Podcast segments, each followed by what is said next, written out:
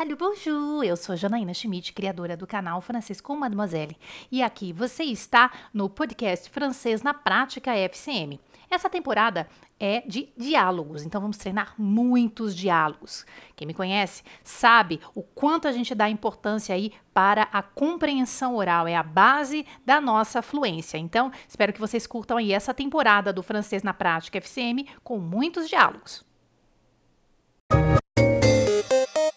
À l'épicerie.